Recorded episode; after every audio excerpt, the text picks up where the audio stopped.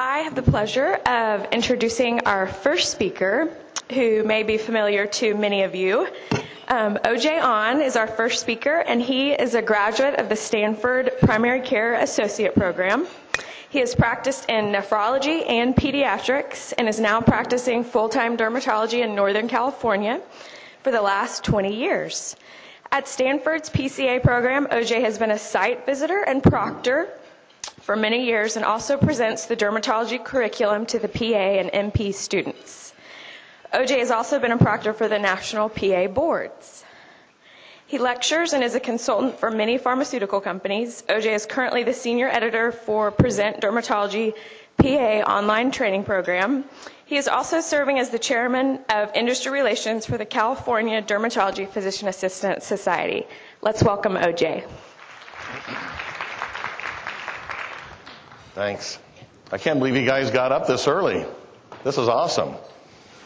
Um, I'm sorry about the handouts, but I, I, just wanted you to have the material hot off the press, so you're getting it fresh today. No, really, I just missed the deadline, so I apologize. But apparently, they're going to put this lecture on the website, so if you need to download anything, you may, photos or whatever. Um, Acneiform eruptions, when they asked me to do this talk, I thought, at first I thought it was going to be pretty easy. Acneiform eruptions, piece of cake, right?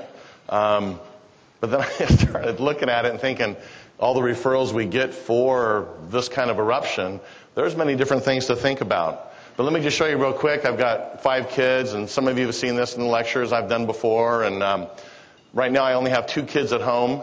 Three are out, which is a good thing, but you still have to support them. Uh, my oldest daughter, when she, she's 23, when she first moved out, I, I got a phone call in a couple of weeks after she moved out, and she goes, Dad. And I said, Yeah, honey, is everything okay? And she goes, Yeah, but you're not going to believe this. I have to pay for cable TV. And I was like, oh man. And you got to pay for your power and your insurance on your car. Anyway, so there's the kids, and uh, the youngest is 10, oldest is 23, two is still at the home, so we're almost there, folks. Maybe at some point, you know, some of you only work two or three days a week. I saw Jim, and um, boy, I'd love to be to work two or three days a week. Right now, I work uh, Monday through Friday. I start at 7 a.m. I get to see about 70 patients a day. So, you know, I'm trying to support five kids, and uh, luckily, I have a wonderful wife. She's an RN. She also has her uh, ET training, so she works with uh, wounds and ostomy patients. Right now, she's retired, so that's a good thing. Here's where I practice in Chico. Um, this is the uh, Enloe Medical Building. We used to occupy um, on the third floor, as you can see over here. That's where we used to occupy, Dr. Ritchie and I. We had four exam rooms on each side, and that's where we would see patients. Now we occupy, many years later here, this second floor. This is shaped kind of like an octopus. There's another wing that goes out this way. And I've just recently moved a year and a half ago from this side here, from four exam rooms, into another wing over there to, for myself, um, about 2,700 square feet, and I've got seven exam rooms. And um, you're probably wondering, gosh, how's he see that many a day? I've got four back office. And one gal is committed pretty much to just taking care of prior authorizations, calling the patients back, doing medicine refills, and things like that.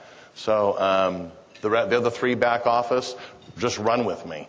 And basically, remember when we went through our training and you had, you had your little soap note cheat sheet card that you had, and you had to do review systems, and you reviewed the systems above the problem and below the problem. Anyway, so I teach my back office, my MAs, basically the same thing.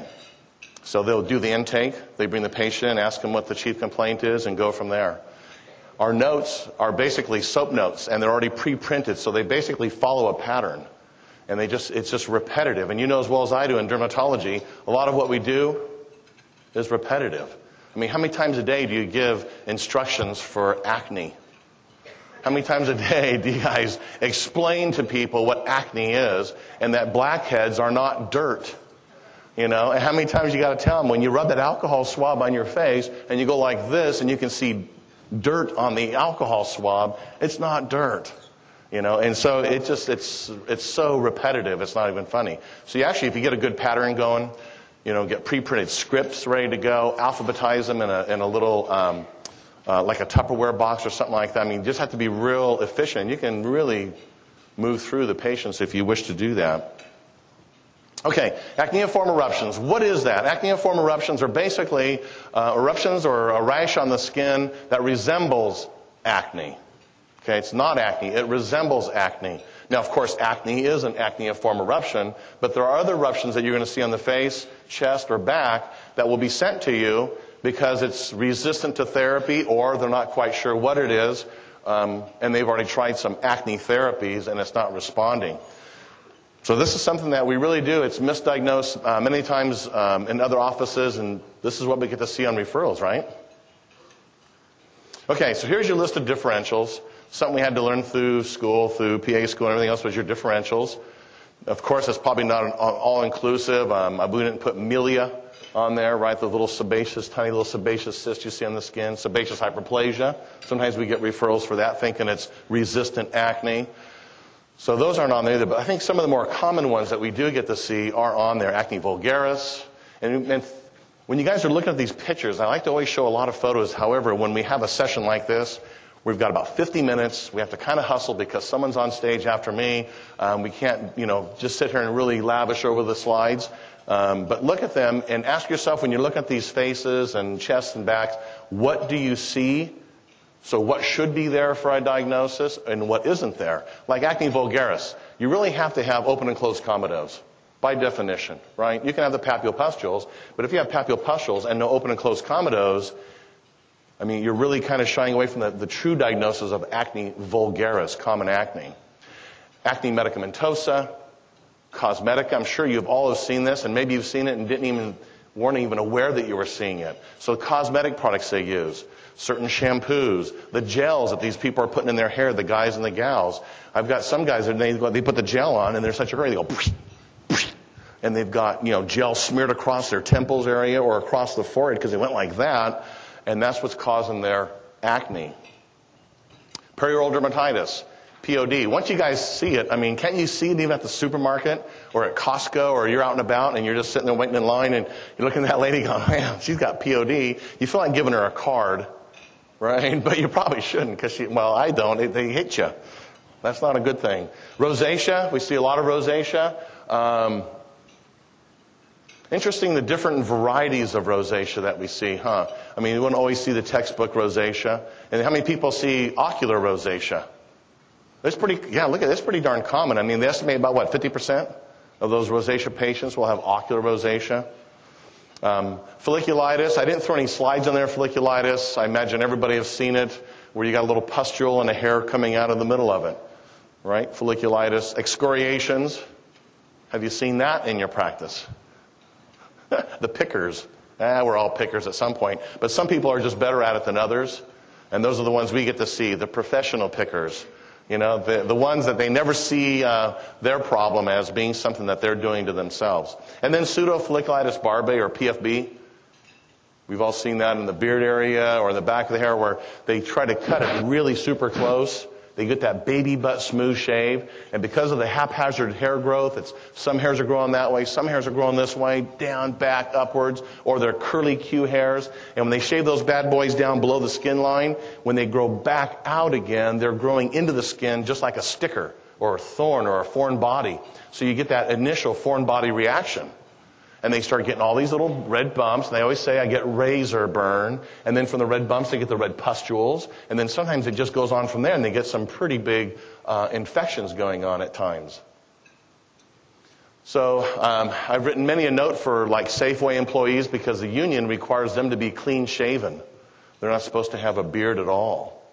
So you, ha- you write a note saying, hey, they've got a condition like this, and they have to have a little, you know, clean shaven beard that maybe you know, a quarter of an inch or less. I mean, it doesn't take much of the hair, just as long as it's above the skin surface. And then the guys that are shaven back here at the nape or at the posterior scalp area, and they shave that, and um, the same thing's happening there, right? You guys have seen it. They call it acne nuchae, where they get the little papulopustules all across the back of the of the neck area there because they've been shaven so close. So the main thing to help those, obviously, is what? Not have them shave so close. Grow a little bit of a beard. Has anyone used intralesional steroid injections into those bumps to help them go down? Yeah. Okay? If you're about a 3 milligram per ml, you're less likely to cause any kind of atrophy. But if you start going above the 3 milligram, per ml uh, as far as concentrations. You're going to start to see little little divots in the skin where you've injected. So be careful. Okay, good old acne vulgaris. So here's a nice, friendly kid. This is actually a son of um, a midwife in town. Nice people, good friends, and you can see he's just happy to be there. Well, this poor guy, we tried him on many things. Well, first of all, they always come in the office saying what? I've tried everything, right? And you're like, no, there's no way you tried everything, dude. But they tried everything over the counter right? So um, you have to go through all of that cleansing. This guy's into sports. I mean, he's just a busy kid, great kid.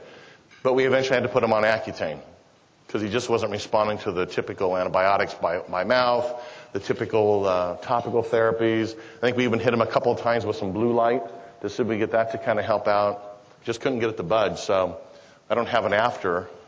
I'm just going to show you some befores. That's up on this guy. I got an after on him. Anyway, so here's another patient comes in. Uh, in our area, we have all sorts of skin types. We get the fair skin types. We have skin of color, brothers and sisters of color, and um, people that are out in the sun a lot, people that are indoors a lot, a lot of heavy sports, um, hardworking folks, a lot of sweating, people that work around machine oils and things like that. So they come in with different problems. But this young man, a little local uh, high school wrestler, and um, you can see there his little acne is going on. Now, what's interesting, if you look at his condition, he's got a lot of papulopustules, but he only has a few of the open and closed comedones, small ones, in the typical areas where you expect to see them, but just good old acne vulgaris. You, uh, hopefully, everybody has their recipe that they kind of start with for acne, hopefully. Okay, here he is after. This is just a four weeker. And I see the acne patients back every four weeks. It seems like if you let them go longer than that, compliance really drops big time. So I try to get them back about once every four weeks. Even if some of these kids, um, if they have no insurance stuff, I just see them at no charge. Um, I'd rather do that and keep them compliant than to not see them back just because they can't pay for it. So get them back. I mean, it's only going to take a couple of times. And you're going to have enough patience and enough volume that seeing somebody for free every now and then, I don't think is going to make a big difference in your budget. At least it shouldn't. And that's another thing I do with some of the samples we get. Some of these kids that are basically private pay. If there's any pharmaceutical folks here, hopefully not, but that's what I use some of those samples for is, you know, I help these kids out. And then sometimes I'll even, if the parents are sitting there, say, okay, bring me a report card next time. If your grades have gone up a little bit, whatever, I'll give you some more pills or whatever. It, it works out beautifully. And we have a good time. You gotta really work with these kids because boy oh boy, some of them are not happy to be there right? They're there because mom drugged them in there. So you have to kind of establish some sort of rapport so that you get them to at least use your medicines. Okay, here's a guy. This this guy did very well, and um, you can see the open and closed comedones all across the T zone here. He is a um, barista at one of the local 100 Starbucks that we have in Chico. Um, no, I'm just kidding. It's not that many. It's only 16. Starbucks in Chico. But anyway, but they're everywhere, right? They're everywhere. Anyway, so he's a local barista, came in, breaking out. Um, college kid. And here he is four weeks later. Just, oh, you can see the open and closed comedo, sorry. There you go. So good old acne vulgaris. I mean, you almost want to kind of pop those. I'm sorry. I'm, I come from an era that my mother used to use a bobby pin and she, she would pop our pimples. I have three brothers, you guys, two older than me and one younger. And of course, I have the most hair out of all of them, okay? But anyway, she would pop our pimples with a bobby pin. Does anybody remember that? Sharon does, sure. And she would get in our ears and get the ones in our ears. Oh my gosh, I thought I was just going to come unglued. But you're cool. Oh, okay, stop. But you, you try to be, you try to be a guy about it. But you just, yeah, man, you try to hang in there. But I just want to just pop those. And you can do that. It's called acne surgery.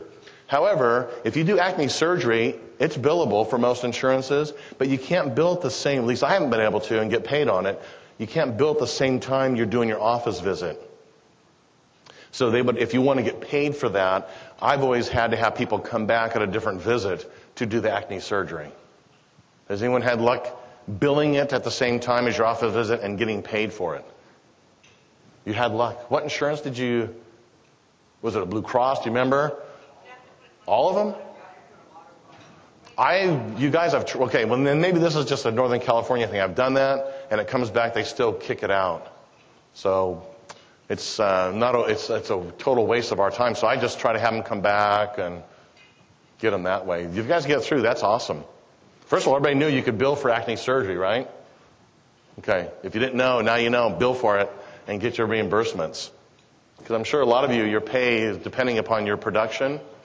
And it's not your production you put on the books, right? It's the production you actually get back when they decide to pay us. Okay, great. So here he is, four week follow up. And all he had, I didn't put him on an oral antibiotic, all he had was a topical combination product, where it was a combination retinoid type thing like that. And that's all he did. And I think that's pretty remarkable difference in just four weeks, going from that to something like this. So if they're compliant, if they'll do it, if they're motivated, and you can kind of help them get motivated, um, and I think by seeing them back in four weeks, it's kind of like you're being their coach their acne coach or whatever you want to look at it because they got to come back and see you. When I did Weight Watchers, I had to, uh, I knew I was going to go see somebody, you know, and I'm in a small community. And so I'm, like, well, I'm not going to go in there and say, oh, OJ, you put on three pounds, you know. You have points, man. Don't you understand what points are? You get 33 points and that's it. You know, I'm like, okay. So, you know, if you got a coach or someone who will actually sit there with you and kind of agonize all of this, they seem to agonize with you, I mean, they're going to be pretty compliant. You got to try. You got to try. Okay, this gentleman, um, again, we tried everything, and he did it clear up quite a bit, but you can see that we're still struggling. He's, he plateaued out. We maxed out on the oral antibiotics, maxed out on the topicals. I mean, um, I try not to give them like three, four, or five things that they have to do because, especially the guys, most of them won't do all those things anyway, or they kind of cherry pick. Oh, I like this one today and I think I like that one today. And then that's what they do. And then maybe tomorrow it changes. I didn't like that. It kind of made me peely. I think I'll try this one over here. And you know as well as I do, retinoids can make you peely in the beginning especially. But if you hang in there, it's kind of like working out. If you hang in there, the soreness goes away. You're able to climb, climb the stairs a little bit without getting, you know, short of breath. And so the same thing with the, with acne patients. If they'll just hang in there. But this gentleman is another Accutane patient. Okay, so all the treatments we've kind of been alluding to verbally. Um, we'll put them up on the slide so you guys kind of see. Now, if I've left someone out, I apologize. I'm just, we're trying to keep this very fair balanced. I sat through an hour um, presentation on the phone the other day about compliance as a lecturer in this environment that we're in now with the different compliance with pharmaceutical companies. And they're actually going, the FDA, they're actually going after the lecturers now if they're not on course. So I'm trying to keep things very fair and balanced, which I think is a good thing, right? No one's supporting me to be here other than the SDPA. So we can talk, I guess, fairly freely, right, Sharon? okay, good. but I try to put up here. So retinoids, I mean, gosh, 20 years or so ago when I started, all we had as a retinoid was Retin-A. That's all we had. And there was about five different flavors of Retin-A back then. We had three creams, two gels, and there's a sixth one, a lot of you probably aren't aware of. It's a liquid, Retin-A liquid, 0.05%. So you could use that like across the back. So you just like, like you're washing a window. Remember, wax on, wax off. Anyway, you got to do your patient education. Anyway, okay, so there's the, the, the retinoids, tretinoin, and there's the different flavors or the different uh, brands. Adapalene, the different brand there, and uh, tazarotene. That should be a jump off point for most of us for acne vulgaris to break down the blackheads, get the skin to clear up, and it actually makes the skin feel nice and smooth. So if you're on a retinoid, I used um, retinoids for about 12 years because I had horrible acne and I had horrible acne scarring. And I think it really helped repair my skin. It feels a lot nicer. My mom thought it was nice, so moms are never wrong, right? Thanks, mom. And then benzoyl peroxides. I think a lot of us still use BPOs. They're very helpful. Just have to be careful to warn the patients about bleaching. I've had some phone calls over the years requesting that I pay for a shirt or a blouse or a pillowcase because I forgot to warn them that that product may bleach out that item. I've only paid for one thing. Okay, it was a pair of jeans, and I said, all right, man, I mean, this person was just busting my chops. So I was like, you're in a small community, you want to really keep the peace. So I paid for that, but the rest of it, I was like, you're kidding me. It probably even, then the pharmacist or someone probably told you that. Well, yeah, but you didn't. I was like, okay. So please, warn them that benzoyl peroxides can bleach. And then again, there's the different players in the benzoyl peroxide. Again, if I left someone off, I apologize. Okay, inflammatory. So that was non-inflammatory acne, right? Non-inflammatory. Then we move into the inflammatory, grade two to grade grade three, grade four, right in right in that area there. Again, you don't. Um, this is how I explain to the patients when they come in. If we've just started with a retinoid and we have to add because they come in and their problem's gotten worse, I say it's just like this. Remember in California when we had, remember in Northern California we had those fires? They're like, yeah. I said, and the firemen went running out there? Yeah. And they brought more firemen in? Yeah. But they weren't enough and the flames were just still blazing everywhere? Yeah. Well then you bring in the borate bombers, right? The helicopters and the airplanes. And that's the same thing we're doing with our acne. We start off with our, our ground crew, so to speak. Now things are not gotten any better or they've actually gotten worse. Let's say it's a six month follow up and they were doing great on just topical retinoids and maybe a little benzoyl peroxide wash, but now they come in and they're inflammatory, they got papule pustules everywhere, maybe now the chest and back are involved. So at that point, you're going to add to your, prop, your um, regimen. So you keep the retinoids and the benzo and the BPOs going. Uh, you might add another topical. Uh, more topical antibiotics are available, and you can see all the different flavors there. Um, the Aczone a new player on the market. Um, I've tried that. And I think there have been some, just like any medicine, right? There are some that seems to help. There are some that come back and like, it didn't help. But you know what I always wonder? The ones that come back and say it didn't help, did they really use it? Right? Especially the boys.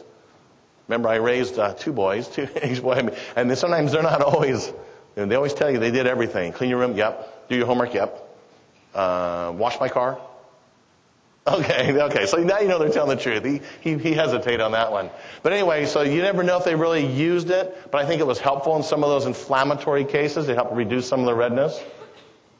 And then the combo products, which I love because in the past we were giving people prescriptions uh, for one and then two items and then three items. So then they have three copays, three things to put on their skin. So compliance was an issue, cost was an issue. So now with these combo products, I love them. I really think it's a good thing. Um, the rebate cards that they issue now too are awesome. Um, the newest player on the block is the Epiduo, right? And I don't know if some of you probably received a card that you get the give the patient the first tube free. So that was a good thing. Um, I like. I, I think the combo products are a good idea. If they could get a product with one more item in there, right? Just one more item, have a three combo product. That'd be awesome. What do you think it would be?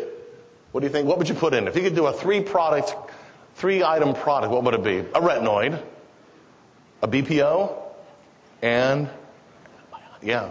Wouldn't that be cool? What if someone's working on that? We'll see. Okay, so the combo products. So inflammatory. Oh, I'm not done yet though. How about the oral antibiotics? We all have our favorites. Remember in, in school, we had to learn um, the whole list of uh, oral contraceptives but what our instructors tell us or our preceptors told us.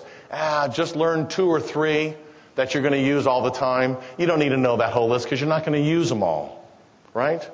So you just learned about two or three. And I found it to be true with the antibiotics. I know they're all available, but you probably have in your area what works best for you. So um, another good example that would be Staph aureus MRSA.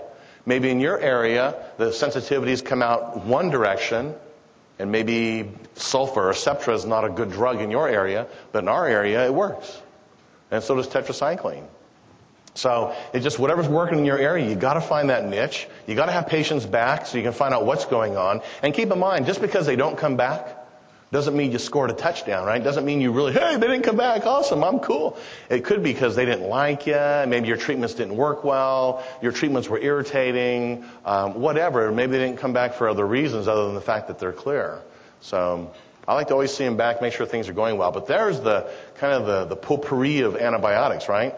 Tetracycline. Remember uh, when I started 20 years ago or so, we were getting tetracycline by the thousand, thousand um, pills per bottle. We were buying them out of Mexico because we were dispensing out of our office. And um, gosh, the quality control was pretty tough because we found that some people were doing well with it, others weren't, some were, and then that one that wasn't, next the next shipment would do better.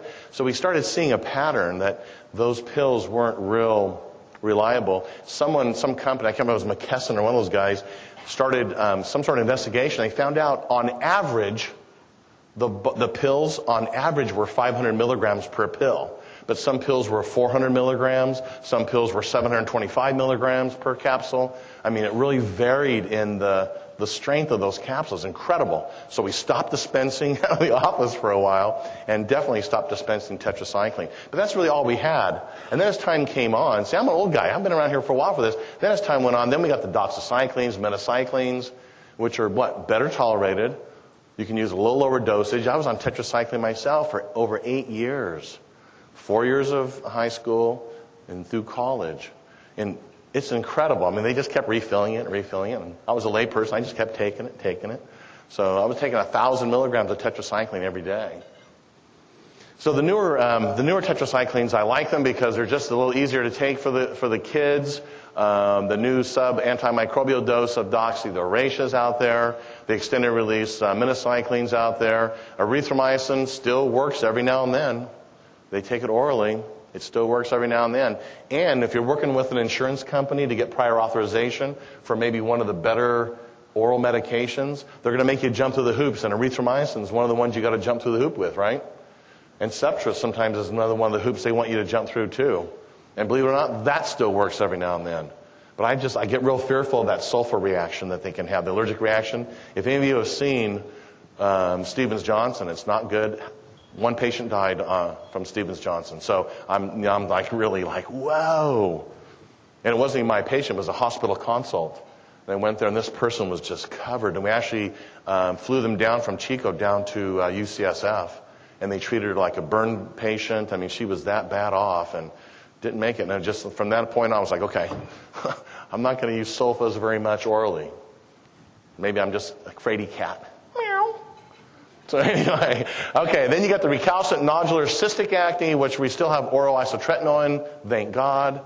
Um, great medicine. And I think um, most of us now with the iPledge program and everything probably do a really good job making sure that the female patients are taken care of ahead of time before you start, and then we're just really pounding away at them through their whole treatment.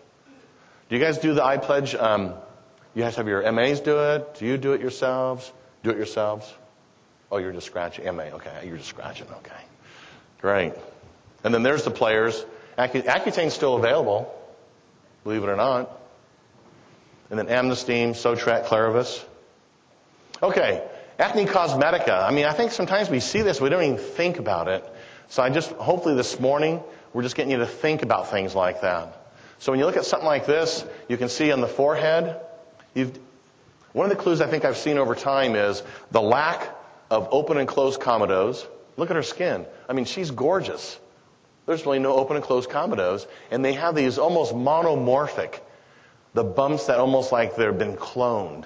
They kind of look like each other when you see that up there, right? And there's just like a multitude of them across the forehead with, a, with not much going on everywhere else. But hers was from her cosmetics.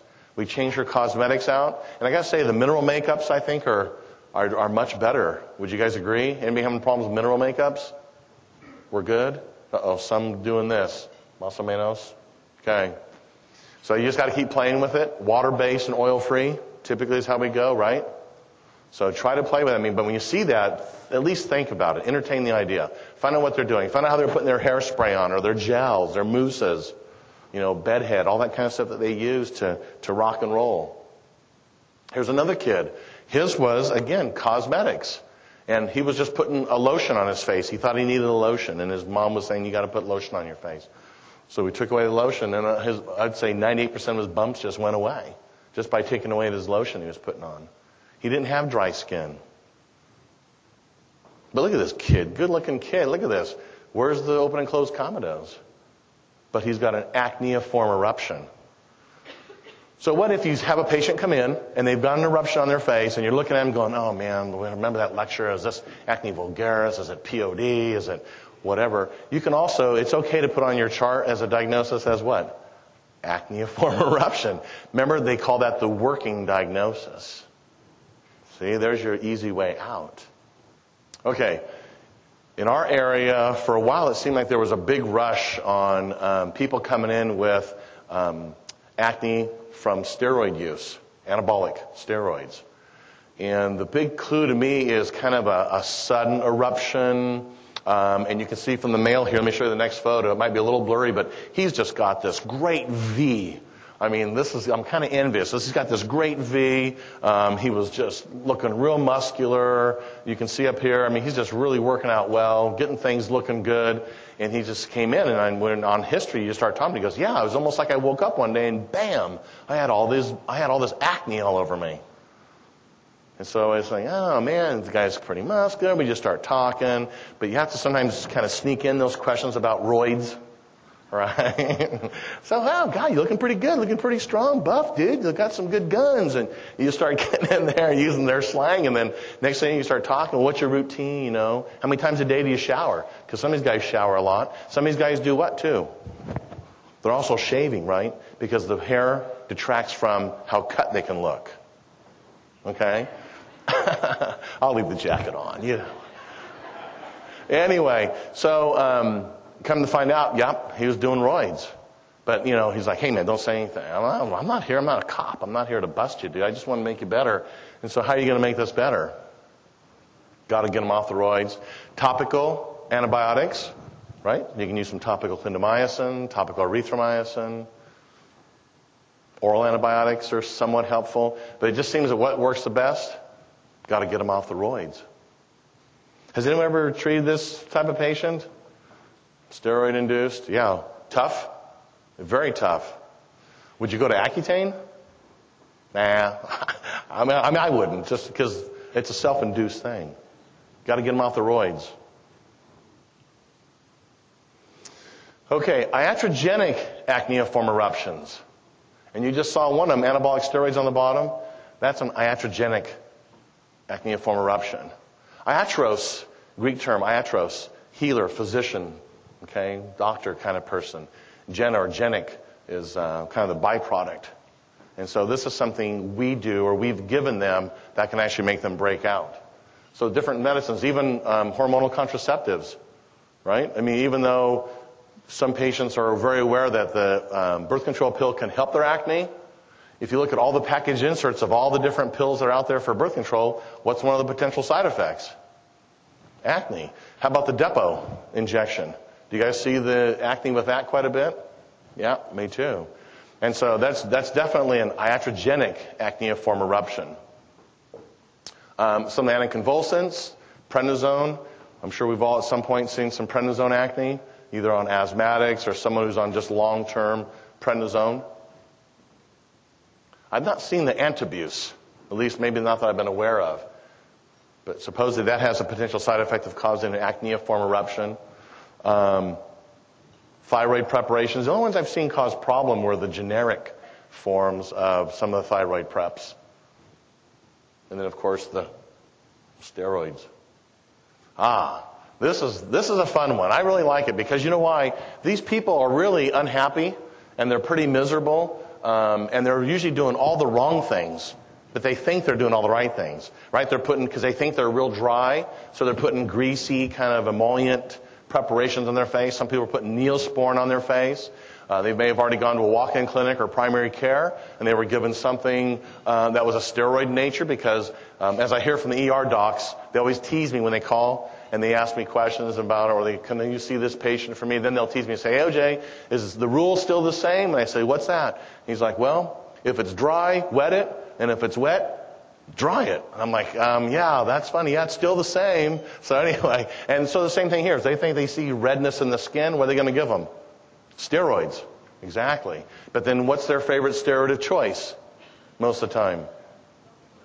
Lorazone. Exactly. Lorazone, triamcinolone, and fluocinolone. Those are three biggies that I see that are given, and they're all fluorinated steroids. So if you look at the package insert and you look at the molecule, you'll see the, they're halogenated. They have a fluorine molecule off to the side.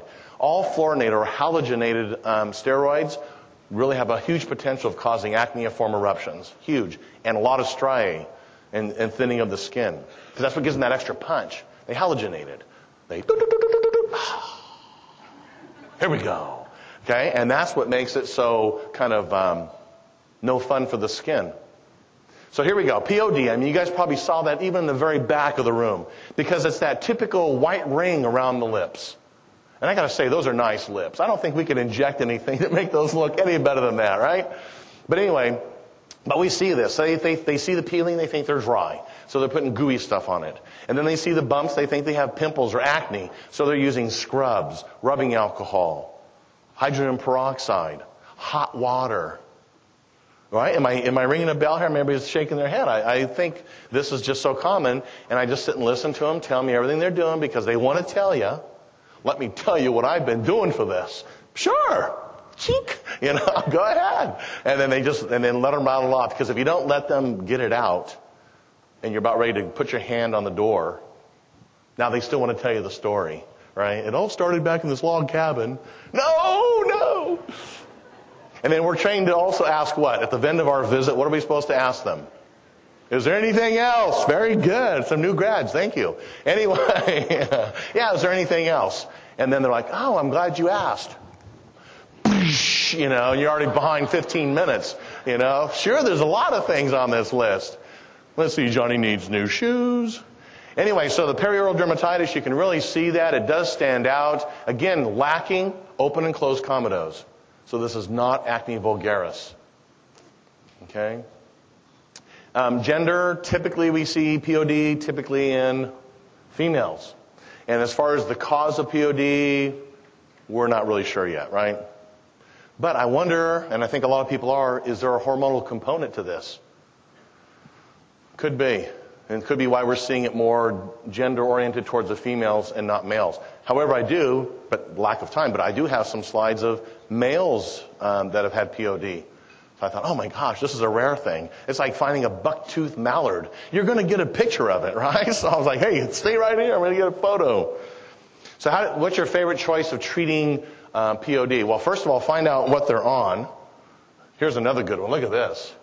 Now, this one was on fluocinolone you know, it just, which is Lidex. Remember the old Lidex, man? Just cooking this face, man. I mean, doesn't it seem like you could just, if you got close enough, hey, I can, hey, I hear it sizzling, ma. You know, I mean, that bad boy's um, hot.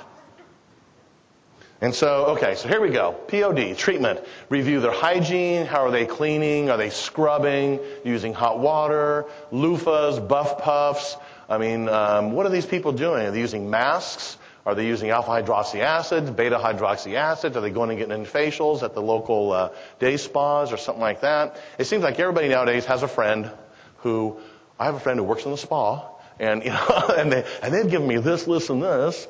I mean, it just seems like we have a lot of that out there, and so you've got to review the hygiene, because of course, in that environment, their everything they have fixes this problem, right?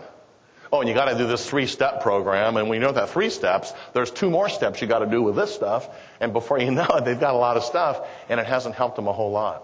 I had some person putting, uh, they were using diaper wipes on their face thinking, well, if I can use that on a area down here in a child, it must be good for my, or safe for my face. So they were using diaper wipes on their face. Um, another product called Sea Veggie, which was some something, and it was not good. Um, I mean, it's itchy sometimes for these folks. They're real itchy. So I've had people putting Lanacane on it. It's just weird what people are putting on their skin, right? Had one person that they thought they had um, a bacterial infection and, and bugs, and you know those patients. Man, oh man, you can definitely sit down on those. But anyway, he was using Tilex on his arms to kill the infection. I mean, my gosh, you saw this lady's face, right? His arms were just bright red. I mean, they were. You'd be like, oh man, you could feel the heat, right? You ever had a sunburn? You could feel the heat. Ah, just testing you. Sunburn, not a good thing in here. Okay, so there you go. So there's a good old POD.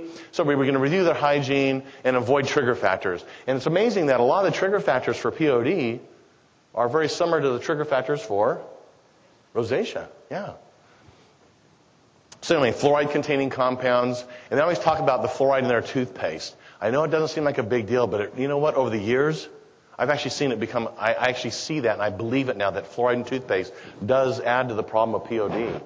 So I talk to them about brushing their teeth, and I say, you probably don't brush your teeth and let the foam run out like I do, but, you know, and they always do. You know they do. Like, oh no. But if you happen to let some spill out, you gotta get it off of there because the fluoride could irritate your skin. Oh, thanks for telling me. Anyway, so it's the fluoride containing products, uh, greasy or ointment products, like I said, the neosporins, polysporins, anything they put on their skin because they're dry. Okay, you definitely want to get them off that stuff. Um, caffeine, alcohol, hot foods, hot beverages, spicy foods seem to be another problem that flare them up. Um, being exposed to some sunlight, heat seems to sometimes flare them up. So see if they're taking hot showers. And I've seen hot showers aggravate acne over the years too. So now I believe that hot showers aggravate acne, especially on the chest and back. So hot showers, hot water, they want to do, they just want to burn it off there. What's funny to me is that it's already burning. We're gonna, we're gonna match burning with burning, you know? I don't understand it, but they seem to do that. Any substance that dilates the dermal blood vessels is gonna aggravate it. So if they drink wine and it aggravates the condition, don't drink wine. Remember the old adage, hey doc, it hurts when I do this. Well, don't do that. Okay, if they're drinking wine and aggravating it with that, don't do that. Hey, if you don't know where Chico is, Chico, California, it's the home of Sierra Nevada Brewery. Usually I get claps, man. The people are just giving me their cards. Send me a case. But anyway, so there's a lot of beers. When I bring up beer for some people is a definite trigger factor that makes their skin go, oh. And then use gentle cleansers. No scrubbing, no al- rubbing alcohol, no buff puffs, no loofahs. Um, try to get them to use something really mild. I'm sure a lot of you have probably employed uh, Cetaphil into your practice, right? Or CeraVe. Have you guys tried the CeraVe cleanser? They got a cleanser out, liquid cleanser. That's nice. Um, Aquanil is another one out there that's a very nice soap-free cleanser. Some people just plain old, a little just water at first for a few days is probably just nice, and get them to back off a little bit. You may have to start on a, on a a steroid regimen topically where you're weaning them off their stronger steroid. Because it seems like when you pull these people off on the facial rashes like that, and you pull them off their steroid that they're using, the fluorinated, halogenated ones, they get a rebound. It actually gets worse. And now they're calling you mad because you took away the cream that seemed to be helping somewhat, and now they're worse. So in their mind, because you're not an MD, you're a PA, you don't know what you're doing. Right? So, oh man, you know what you're doing. Look at my face is worse. And so you have to just, you know, okay, we knew it was going to happen. Well, when you tell me? So don't even get into that. Just go ahead and get them on a lower potency steroid and wean them down so they don't get that rebound. Okay, because eventually you're going to want them off the topical steroids.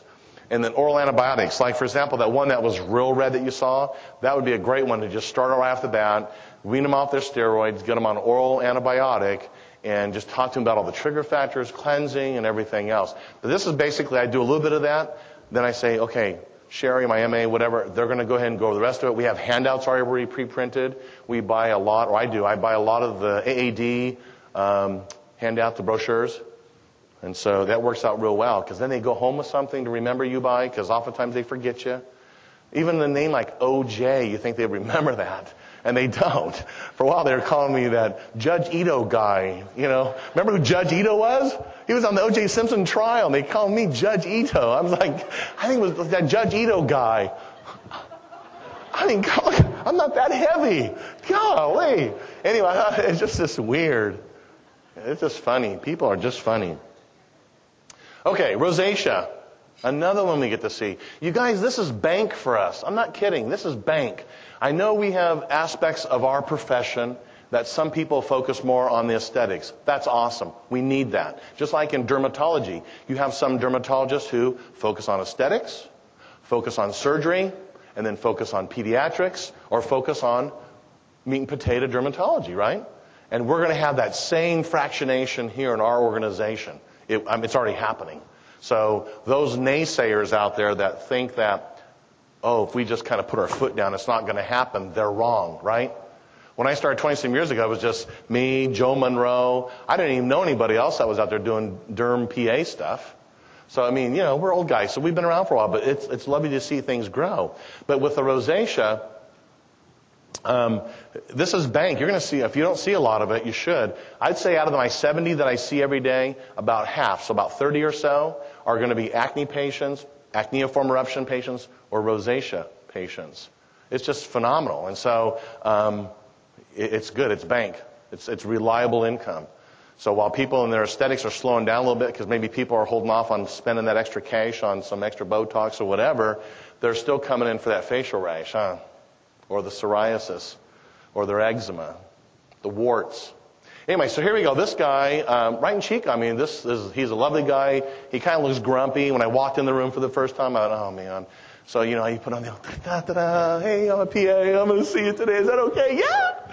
And so, uh, you know, and he was not impressed. He still just gives me his look. But that's just the way he is. He, and that's okay. He's a great guy, very nice man, very trusting. I thought I was going to have a trust issue, but it was not a problem. And I basically put him on, I hope I can say this, I just put him on the um, sub antimicrobial dose of doxycycline, one a day, and topical metronidazole, 1%. So I didn't, so I didn't mention any names. That was a good thing, huh? And um, here he is a month later. So what's interesting is um, the medicines work. They really do. But just like I was talking about, like the Weight Watchers and things, you really have to kind of prepare people what their journey is going to be over the next four weeks. Um, I tried doing that with my kids, and we drove one time from Chico to Disneyland. That's like a nine-hour trip that seems like 24 hours. I mean, it's just incredible. The kids, you're in the car for 30 minutes, and what's the first question they ask you? Are we there yet? Exactly. And the same thing with the patient with a face rash. They want to get there like yesterday, but you got to prep them. If you kind of give them a little what's up in the beginning, what's going to happen, that's a good thing. So I always kind of tell them something like, hey, you know what? This, you know, gosh, Frank, you really have a, a, a really good breakout going on. I mean, I'm glad you came in. The treatments are going to work, but they're kind of like, they're kind of like being on a long on ramp to a freeway. You, you know, you can see you're going to get there, but it's going to take you a little longer. That's all. So just hang in there, okay? So he did. He hung in there. He's like I say, he's a very trusting man. Did his treatment. He was very happy. You can tell by the look on his face. Look at his eyes. They're a little more open.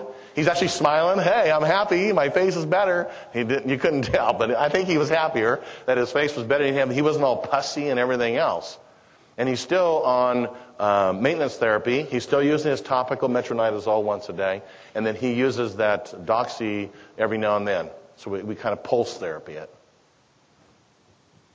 Okay, treatments for rosacea. Again, all the topical uh, players are still out there.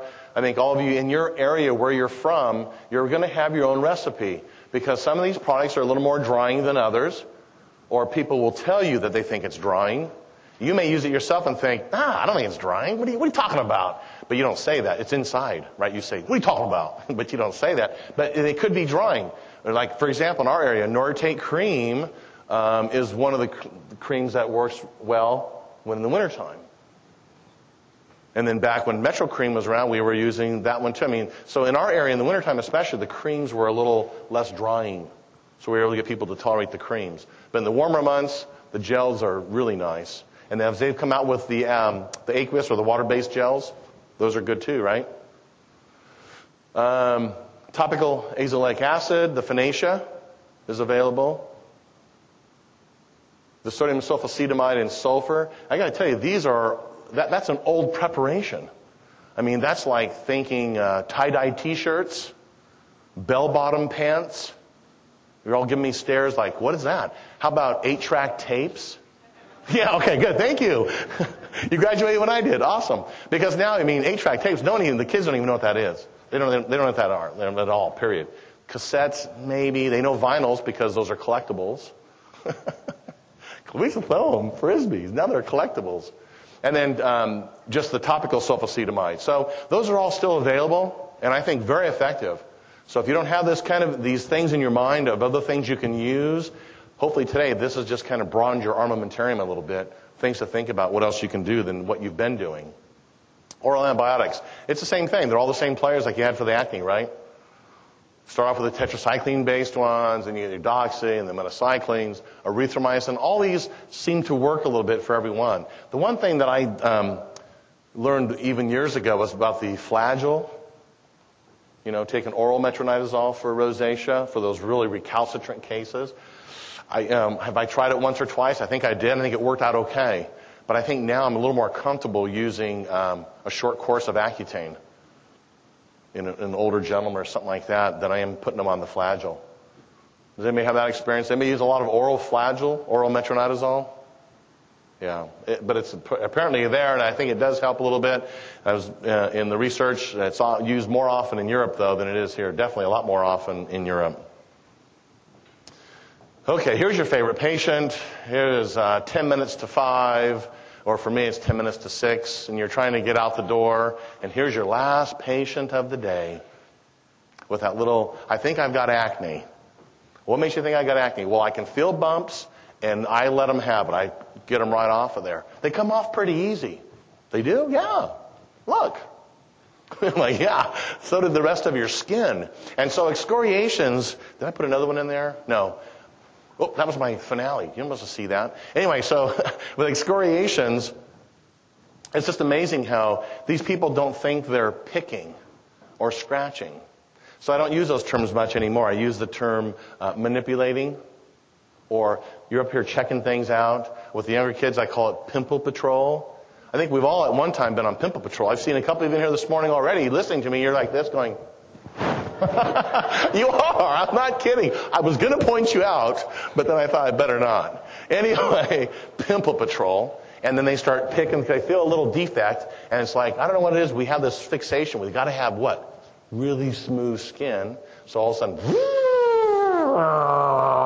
and you get this. So you can't just tell them, hey, I think you're kind of crazy. You're just picking yourself to death because they're not going to believe you that, oh, you're not a MD, I'm out of here. And they won't come back. So you just have to just kind of listen to their story. Then I always ask them, I say, okay, before it gets like this though, what are you feeling? What do you see? Oh, you can't see it. You can't see it? Nope. But I can feel it. Okay, they can feel it. So that's a tough one, right? Haven't you guys had excoriated patients?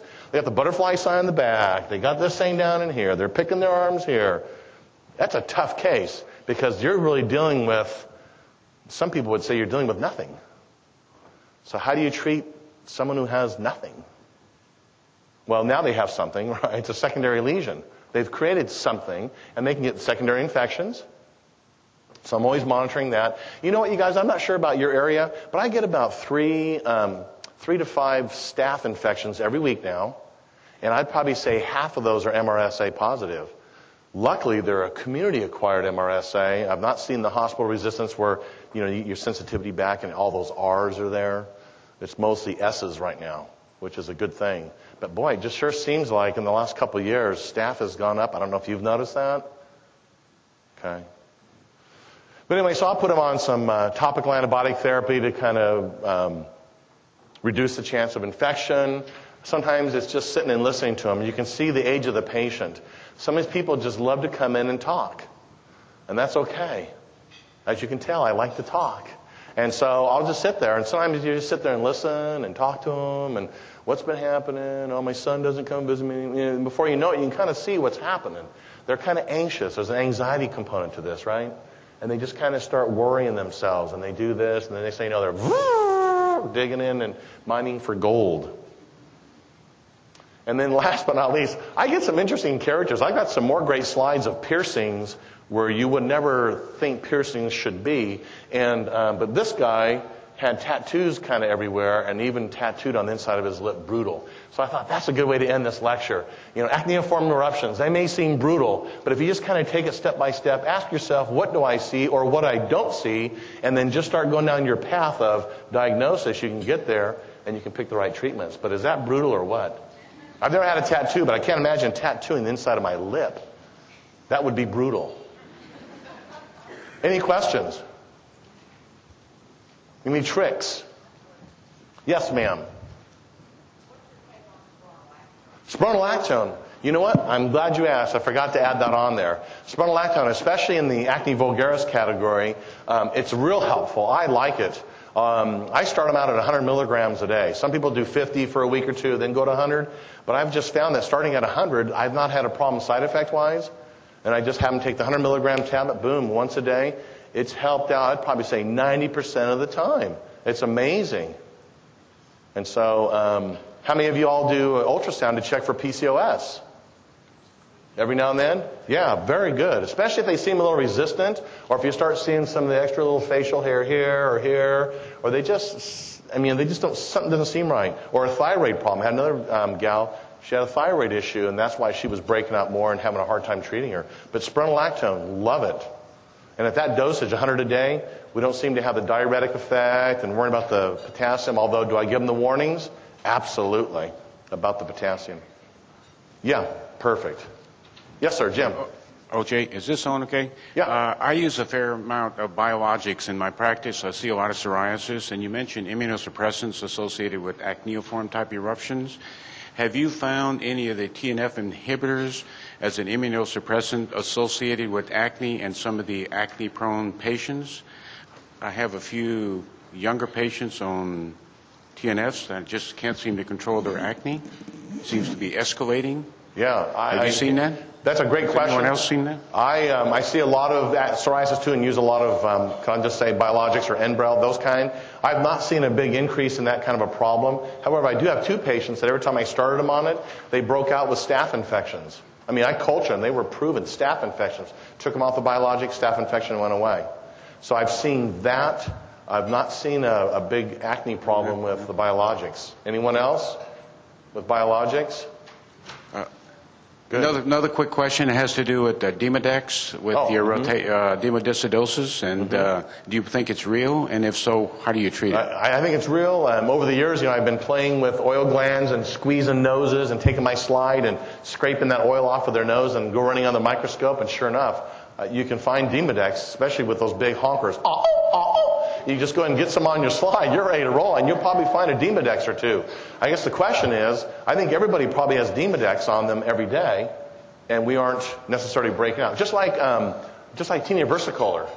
All of us have that same yeast organism on us all the time, but we aren't walking around, all of us, with tinea versicolor. So there must be a trigger factor or some sort of mechanism that allows us to be all of a sudden more susceptible, like to a TB infection, right? And there may be something to that Demodex. I, I, I do. I believe that there's some patients that that's a problem with. Because you do see some, like Dr. Bikowski, I've seen some of his lectures where he's shown some slides before and afters treating um, Demodex, what he thinks is a Demodex flare up on the face. And um, sure enough, he gets improvement. What, I think he uses Eurax, doesn't he? Has anyone else seen his lectures? Eurax? Yeah, Eurax. And that's also a great anti itch, yeah, anti pruritic. Oop, that's off label. Sorry. Off label. Yes, sir. Or, are we over here? Doesn't matter. Go ahead. Okay, go ahead. Uh, Jake. Jay, have you ever tried um, azithromycin 250 uh, three times a week for acne? What's also, that? Uh, azithromycin Well, you, 250. you use Z-Paks? uh, not Z-Paks, but the uh, the generic Azithromycin? 250 three times a week, and also uh, ampicillin 500 uh, BID. Second line, but I don't know Is if this you've treating acne or acne, rosacea? For, ac- for acne. Wow, awesome. And you get great results? I've only had uh, two patients on it, but there's some Italian group that, that found that um, the 250 of azithromycin three times weekly. Now, do you like well. Monday, Wednesday, Friday? Monday, Wednesday, Friday, yeah. Instead of every other day, because if you do every other day, they start losing track of which day was it. Yeah. Yeah. So And again, I think we need the responsibility of the bacteria uh, overgrowth and resistance. So great alternative though, because some of these acne cases you get right are just like going to pull your hair out. Yes, ma'am. Do you have any experience with or any thoughts on the real value of treating uh, acne with photodynamic therapy with or without aminolevulinic acid? We do. Um, way back when they were trying to take the, uh, remember the, the um, Kerastick that was for the AKs? Well, they were trying to develop it for the acne and rosacea and all that. So they came into Chico because we see the volume, so they brought a machine in and said, hey, let's try it up here and see what you guys think. Um, just like anything else, there's some people, it's a home run. They just do so wonderful with it, either with the ALA or without the ALA. I've seen some really great results. Better results with the ALA, but it just brings up the price, obviously. But no, seen some great results with it. But the problem is, and maybe it's just in our hands, the consistency doesn't seem to be there. And in our area, um, some insurances now are starting to become less and less involved in wanting to reimburse for that. So we charge, um, gosh, almost 800 bucks a pop for that stuff. And they need about four or five treatments. So you're looking at, you know, three grand or thereabouts. Thanks. Is that your experience too?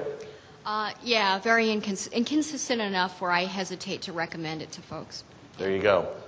A great alternative though for someone you, you want to put on Accutane, but for whatever reason you can't. Maybe that's a good avenue to go down. Yes, ma'am. You mentioned that you check, um, you get ultrasounds in female patients with acne. Um, do you ever check hormone levels, DHEAS or free testosterone? I do, yeah. I do a total testosterone, free testosterone, the DHEAS. Absolutely.